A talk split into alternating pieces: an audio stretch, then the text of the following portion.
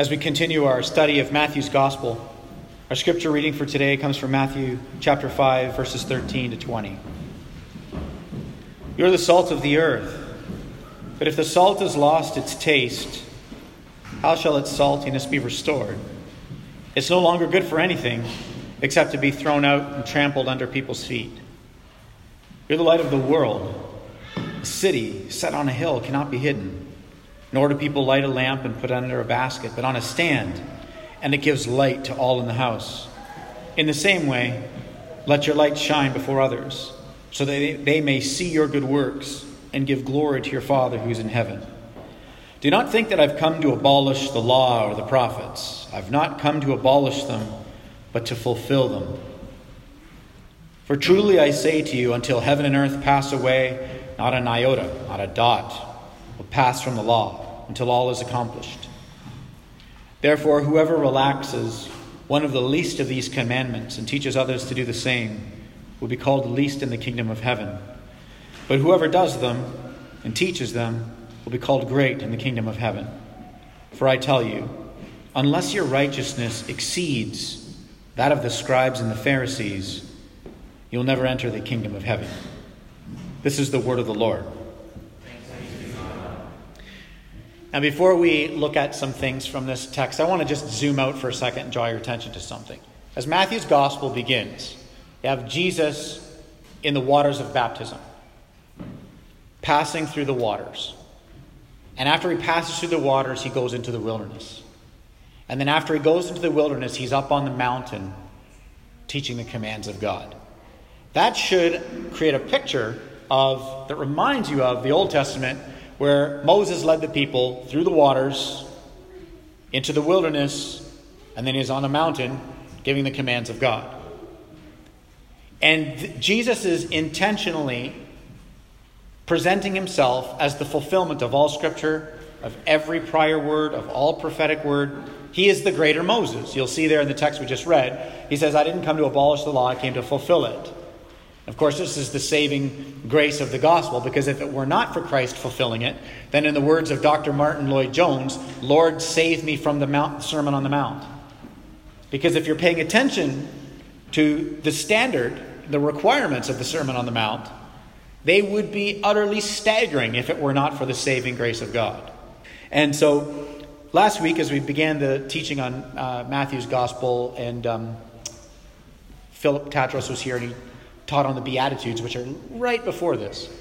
Just want to remind you that it, when Jesus says, Blessed are the poor, and blessed are the meek, and blessed are the hunger, and blessed are the peacemakers, and blessed are those persecuted for my name's sake, the word blessed in the Greek could also be translated congratulations to, which is an interesting phrasing, isn't it? Congratulations to the poor, congratulations to those who are merciful.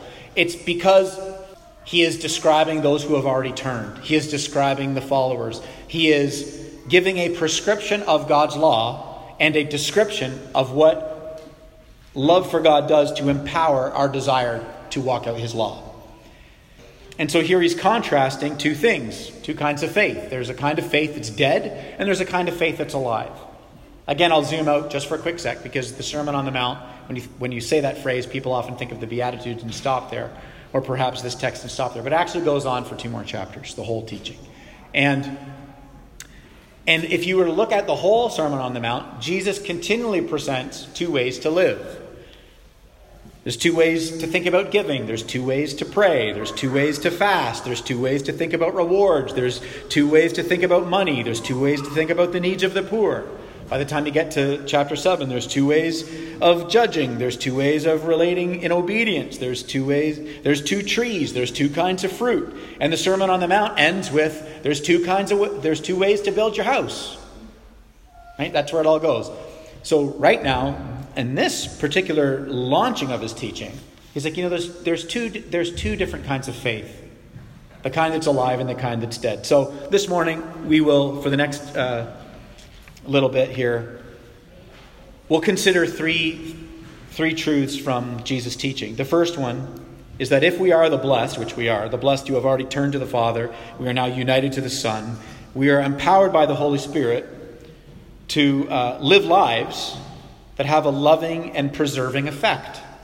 And that loving, preserving effect is seen in the imagery of salt in verse 13. So we'll unpack that for a bit. After this life of loving and preserving influence that we're called to, the second thing we're going to look at is how we're called to share the gospel with intention. And that sharing of the gospel with intention is seen in the image of, of light, verses 14 to 16. And then lastly, we'll consider how we are empowered for this righteousness, empowered for this life of renewal, of joy, and of hope. And you see that in verses 19 to 20. So let's start with this first thing called to lives that have this loving and preserving effect. This image that Jesus chooses of salt. It was a very valuable commodity. In a world where you don't have chest freezers and there's no refrigeration, salt was critical. Salt was valuable. Salt slowed decay. It uh, was so valuable, in fact, some historians recorded that there were certain, certain uh, times when Roman soldiers were actually paid in salt. And that gave rise to the phrase, somebody being worth their salt. It was so valuable. If you had something that could pre- prevent or, uh, or slow decay. And so Jesus says, you know, if we are, as the children of God, called to be salt, and we lose that saltiness, he uses, uh, some translations say, um, we lose your taste. The word in the Greek is uh, moraino, which, which could also be translated, you become dull, you lose your edge. Jesus is saying something really provocative here because what he's saying is whether you're present or not, it makes no difference. There's no relevance to your presence because you're not having any sort of. It's very provocative. Whether I live on the street in the neighborhood or not, it just it, there's no relevance. It doesn't matter. I'm not having an effect. Whether I'm going into this uh, career path and I've got people that are working with me every single day, and whether I'm there or not, there's no in, no impact. It's it's provocative. But we're called to this, and it gets us to think about the, the, what the implications are of being salt, which is that, well, the only way to have any sort of a loving, preserving influence is to, is to go into something. Again, the image of salt being rubbed into things. So, where the church, uh, the people of God, were called to be rubbed in, so to speak, into the cult, surrounding culture and the city and the the workplace and the schools and the places of recreation and just civic life. It's not even new. It's what God's wanted from the beginning. I'll get to that a little bit later in the packet. But I mean, this is what the people of God were always supposed to be doing. And at the point when Jesus is teaching this, the most religious people around are absolutely not even close to this. The Pharisees and the scribes, which at the end of the text he says, unless your righteousness exceeds them, it's game over the Pharisees and the scribes had no loving, preserving impact whatsoever on the culture. Jesus had nothing good to say about the way in which they were walking out their faith. So provocative. So, what is he actually after for us? What this provokes me to consider in my own life, and it was challenging to write this part of the sermon, is this. If my highest commitment is my own comfort, I can't be salt.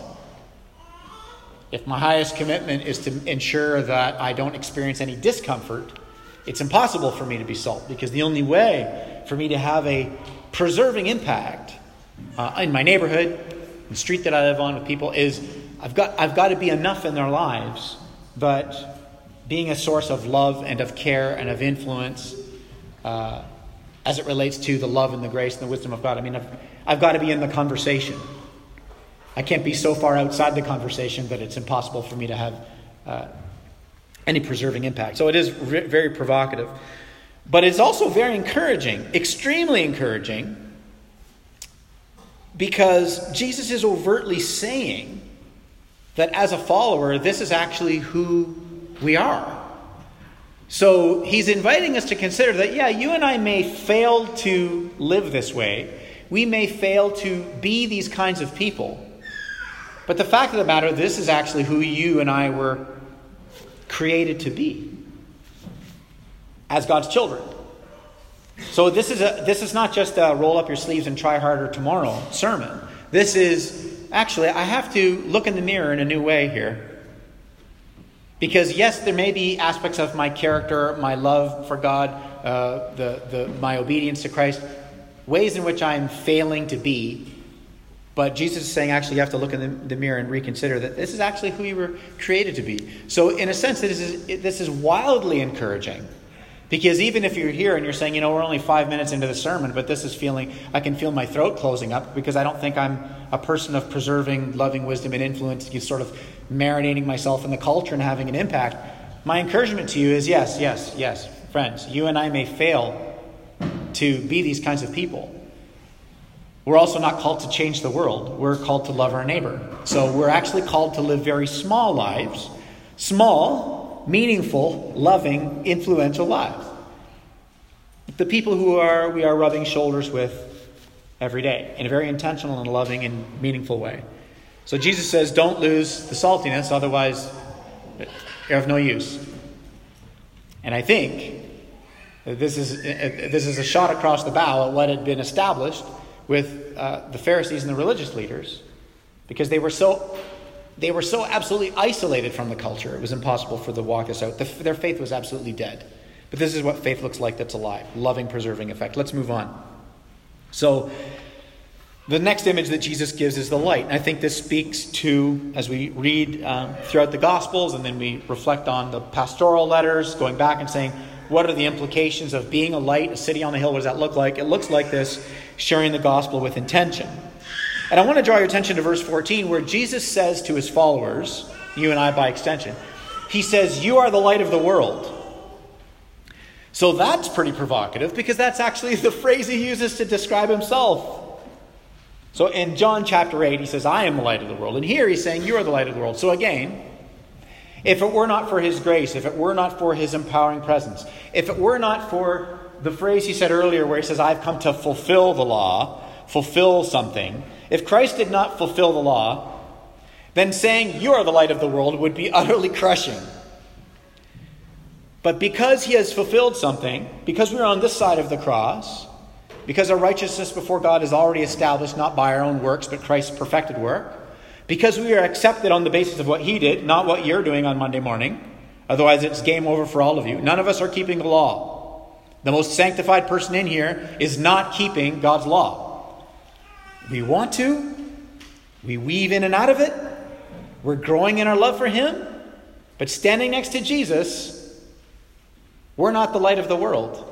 He's the light of the world. But yet he points directly to his followers and he says, You are the light of the world. So why would he provoke us with such strong language? Imagine how intimidating that would have been if you were the first audience, hearing this for the first time. And he says, You're the light of the world. And by the way, your righteousness has to exceed the righteousness of the people that you think are the most righteous people walking the earth. It would have been utterly crushing.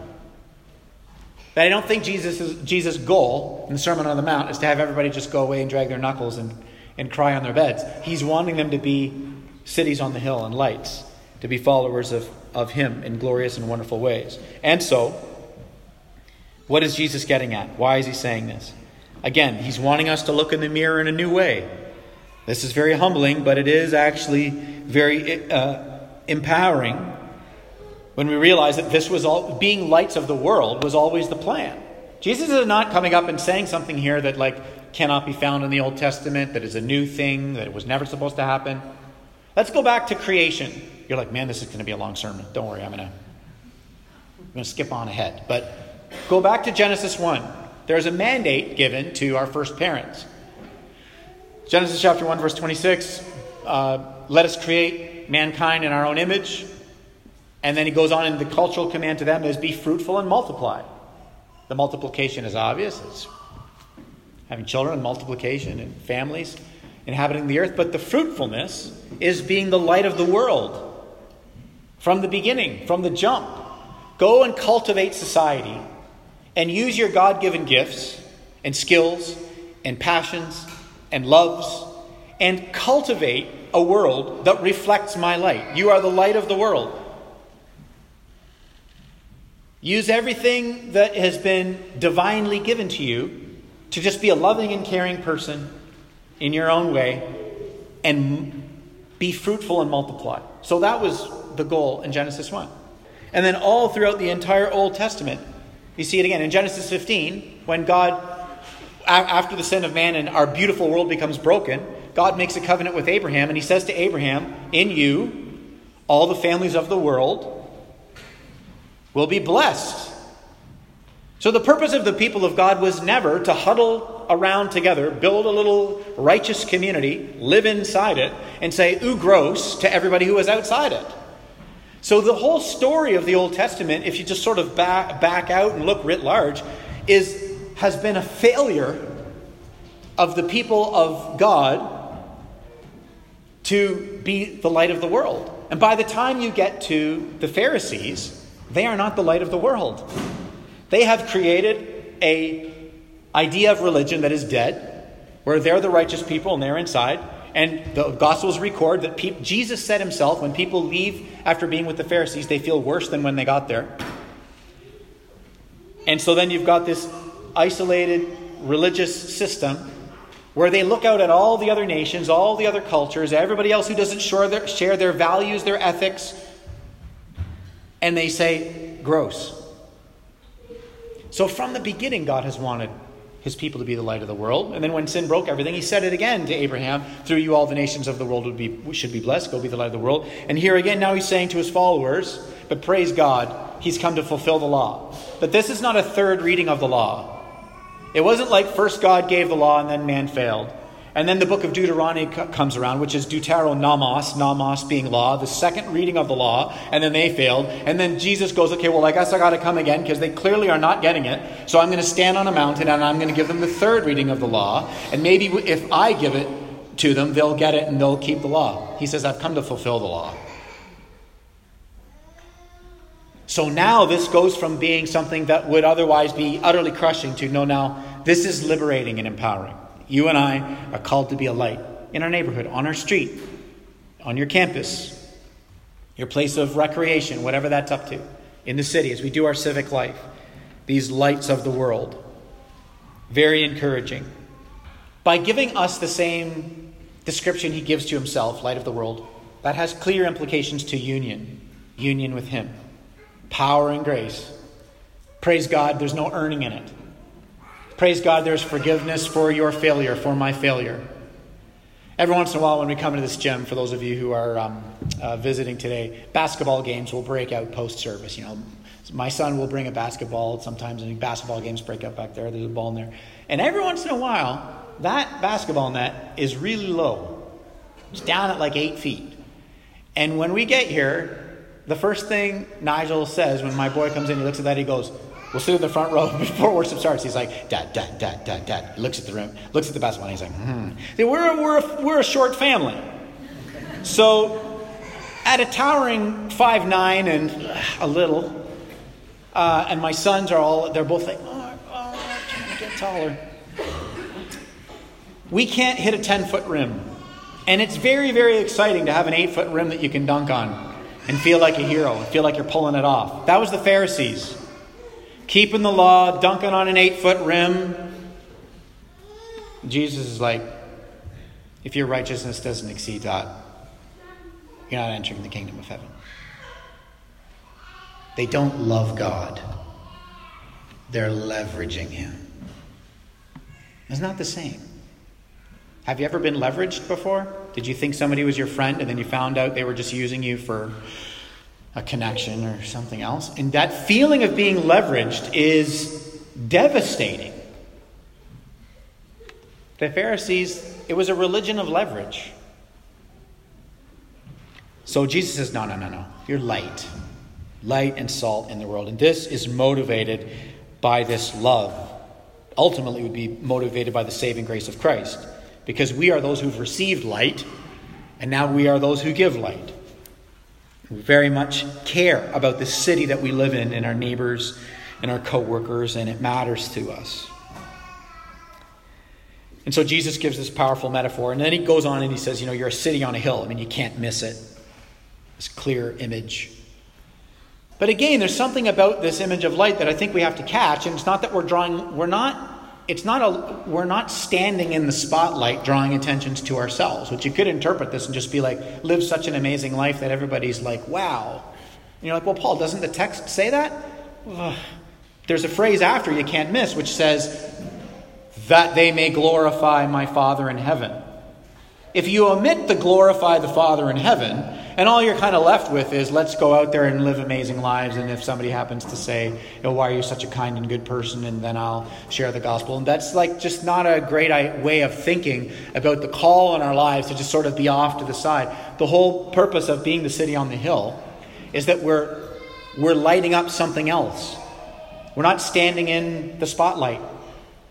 We are, the, we are supposed to be the spotlight, shining onto something else.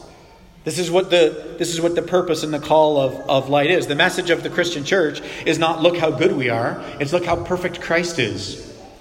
It's not that you have to go out into. I'm not. The sermon today is not go out and live such a Pinterest perfect life that people are blown away by you. But it's to live live a life of such love and humility because of the saving grace of God, because of the healing work of God, that in all of your sadness or your brokenness or your trials or your challenges or your failures, that in all of it, the ways in which you've been renewed, the ways in which God has healed you, that you're glorifying Him, shining up something else. You know, uh, you've never walked down the street at night and seen lights shining on some gorgeous architecture Perhaps you went to a city and you saw some gorgeous architecture at night lit up, or you've traveled abroad and you've seen some ancient architecture lit up. Nobody's ever looked upon that ancient architecture and then stared down into the spotlight and said, Wow, I wonder how many lumens that is. The whole purpose of the light is to shine onto the greater thing. Christ, Christ has come to say, I've glorified the Father. The call on your, your in my life is to be pointing to Jesus. And so that is a very intentional message. So this is a text that is a lot about the way in which we live. And the way in which we live as followers of Christ is what the gospel does. And there is a difference between what the gospel does and what the gospel is. If we are a city on a hill and we are lights, and we are shining they would glorify the Father, the only way for them to glorify, that's a big word. How does, how does someone who doesn't even worship Jesus Christ come to glorify the Father, they've got to hear about the love of the Father. They've got to, it's, it's, not, it's not merely the good works. There's lots of people in the city who have different faiths and no faith who are doing good works. So it's beyond the good works to the glorifying of the Father. My friends, it's needing the boldness that you and I would preach the actual gospel like getting to the point in conversations where we talk about Jesus Christ and his perfect life and his atoning death and his historical divine resurrection, giving a defense for the hope that we have in him. Not, not just living out in sort of like a the battling and the exchanges of ideas, which is probably where that where some really great salt like dialogue begins. But it's got to move from just conversations around different philosophies and the modern day constructs of particular thoughts as it relates to civic life or what uh, uh, how a person garners identity. It's got to translate out of that into the message of the actual gospel. St francis of assisi famously said one time um, preach the gospel and if necessary use words and I appreciate the sentiment, and I know what he means, and I appreciate what he means, which is like live a congruent, loving Christian life. The problem with that idea is that the, the gospel requires words, specific words, certain words. See, the, the, the way that salvation and saving grace comes has always been when Christ is preached. I'm not the only preacher in here. We are the ministers. We together are the preachers. And your preaching isn't going to look like what I'm doing, sitting there breaking out texts and exegeting things. But your preaching, at, bottom, the word preach means to like to proclaim it, to be about it. And, and we proclaim things all the time. Right? People get passionate about something. I got to start a podcast. We got to proclaim the good news of this Netflix thing that I just saw and it blew my mind, and I'm starting a podcast about it. We're going to deep dive into this fandom. I mean, it just happens every day. And we're called to be these preachers, these proclaimers of this absolute good news. The salt and the light. So, how does the salt and the light, how do we lose the saltiness? How do we get under the bushel? I think it's we get off message. I think we do what the Pharisees did, right? In different ways, of course. But the, Jesus didn't come and say, "Be the salt of the earth, be the light of the world, like a city on the hill." Do what these guys are doing. So somewhere along the line, they got off message. They got off brand, and the same is true today. How do we, how do we get off message? We make something else the beating drum of our life. We take up something from the culture that is deemed to be like the most important thing, and that becomes our message. That's one way. There's a, there's a hundred ways. We can just become an echo of the, the woes and the angers and the frustrations of culture. Instead of being people who pray for those who govern, we can get obsessed with governance and politics, and, and we can get swept away into sort of the, the uh, sort of polarizing, argumentative, perhaps unhelpful way of trying to have dialogues because we've all got these small little political messiahs that we believe if this one gets elected, that's going to be salvation, and if this one gets elected, it's surely going to uh, unleash the apocalypse upon us, and we relate to politics. That's sort of uh, very human trust. We can get off message. We can lose our saltiness that way. We got to just stay on brand. Like, no, these are important conversations, and I will be a part of them. I will give thought to my Christian worldview and how it relates to particular things whether it's politics or caring for the poor or the use of money or the proper use of money or sexual ethics or what means uh, by which should a person garner value? What is of true value? I can think thoughtfully through how my christian worldview would influence those kinds of conversations so that i can be a person that thrives in pluralism love my neighbor whether they're a muslim or atheist or agnostic or, or baha'i. It doesn't matter. I can be a loving and caring person. I can have a salt like influence with them but i of myself am not moved and I can train my children to do the same and go off into whether it's post secondary education or the workplace, totally surrounded by people that don't share their views, but yet be salt and light. The only way to do that is to stay on message.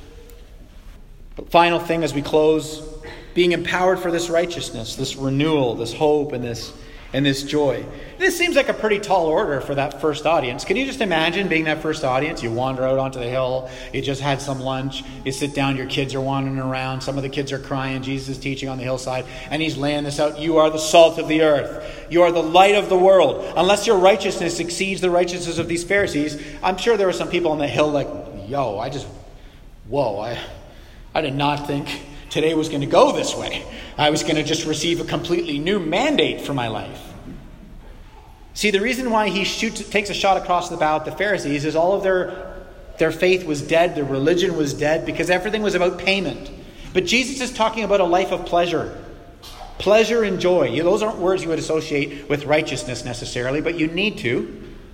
And it's because our righteousness before God is totally passive because Jesus has fulfilled all things. Our righteousness in the city, our righteousness towards each other is totally active as we live in this congruence and this love for Him. We don't become righteous people because we love precepts, we become righteous people because we love a person. Christianity is not a life of just following rules. It is a glorious life of joy and walking into righteousness because we follow a king. And so now, church, may, I, may we go out from this place and that our lights shine before men that they may see our good works and give glory to our Father who is in heaven. Let's pray.